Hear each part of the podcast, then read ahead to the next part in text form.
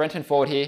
One of the biggest differences between swimmers in the fast lane and swimmers in the slow lane is the initial catch. So swimmers in the fast lane, in their freestyle, they'll come in, they'll enter, they'll be going forward, and then they'll allow their hand to drop down while they keep their elbow high, getting that initial catch, and they get that initial elbow bend. Whereas generally, most swimmers in the slow lane will come in, enter, and pull straight through. So it's a difference between using one lever and two levers with your pull. So the fast swimmers are using two levers there, entering, and then their forearm and their hand acts as a lever, and then the upper arm acts as the other lever.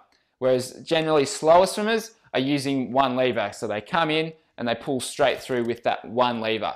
But it doesn't allow them to get as much catch as they could with their pull. If you look at the Mastering Freestyle program, the long dog paddle drill is very good for separating the levers so that you get a feel for pulling through with a bent elbow.